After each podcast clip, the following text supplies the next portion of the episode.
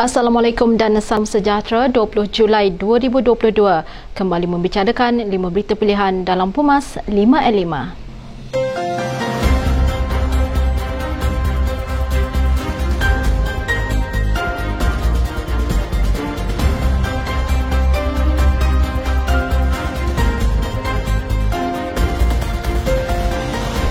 Ketua Pembangkang yang juga Presiden PKR Datuk Seri Anwar Ibrahim dilihat masih menjulang persepsi dalam usaha mengelirukan rakyat terhadap isu semasa dalam negara hari ini.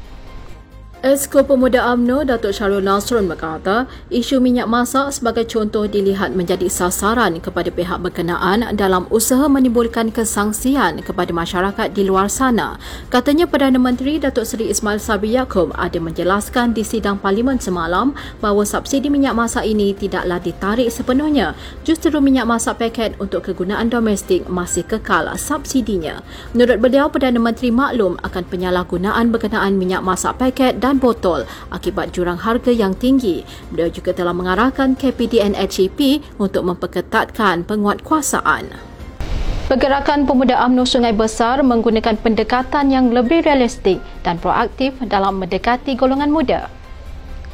Ketua Pergerakan Pemuda UMNO Sungai Besar, Datuk Muhammad Imran Tamrin berkata, mendepani undi 18 tahun yang sudah diluluskan dan akan dilaksana pada pilihan raya umum ke-15, pihaknya telah menggerakkan badan bukan kerajaan Geng 18 untuk mendekati golongan ini. Menurut beliau, Geng 18 telah bergerak selangkah ke hadapan di mana NGO ini mendekati kumpulan anak muda secara tidak formal.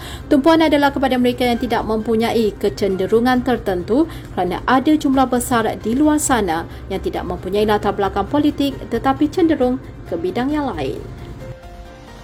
Perdana Menteri Datuk Seri Ismail Sabri Yaakob berkata tanggungjawab memastikan Malaysia kekal berdaulat, aman dan sejahtera bukan terletak di bahu pasukan keselamatan kerajaan semata-mata tetapi turut menjadi tanggungjawab bersama seluruh keluarga Malaysia.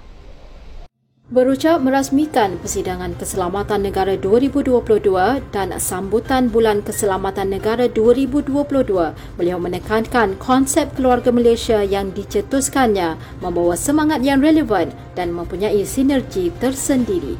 Jelas beliau, matlamat keluarga Malaysia adalah untuk memastikan keluarga besar kita yang terdiri daripada pelbagai bangsa dan agama hidup dalam keadaan selamat dan harmoni dengan berpegang kepada tiga nilai utama iaitu keterangkuman, kebersamaan dan kesyukuran. Beliau yang juga ahli Parlimen Bera berkata, cabaran pengurusan keselamatan negara turut merangkumi aspek kehidupan seharian, contohnya dalam aspek sekuriti makanan yang memberi impak terhadap keselamatan negara sekiranya tidak diurus dengan baik.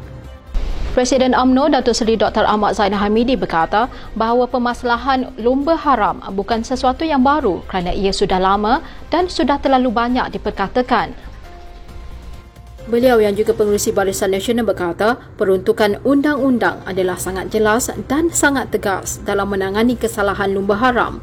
Akta Pengangkutan Jalan 1987 memperuntukkan hukuman penjara maksimum sehingga 5 tahun, denda minimum RM5,000 Malaysia serta hilang kelayakan menunggang atau lesen memandu selama 2 tahun. Tegas beliau malangnya gejala yang amat berbahaya kepada keselamatan pengguna jalan raya ini masih berleluasa. Justeru dalam mendalami isu ini, kita tidak lagi boleh berretorik dan perlu melihatnya secara holistik dan realistik agar ia dapat ditangani di peringkat yang paling asas.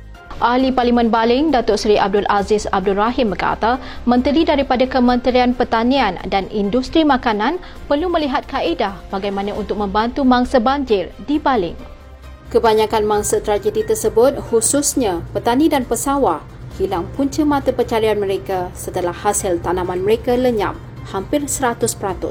Beliau turut meluahkan kekhawatiran berkenaan isu Gunung Inas yang menyebabkan mata pencarian masyarakat di kampung, khususnya berkaitan dengan pertanian dan hasil tanaman padi mereka lenyap 100%.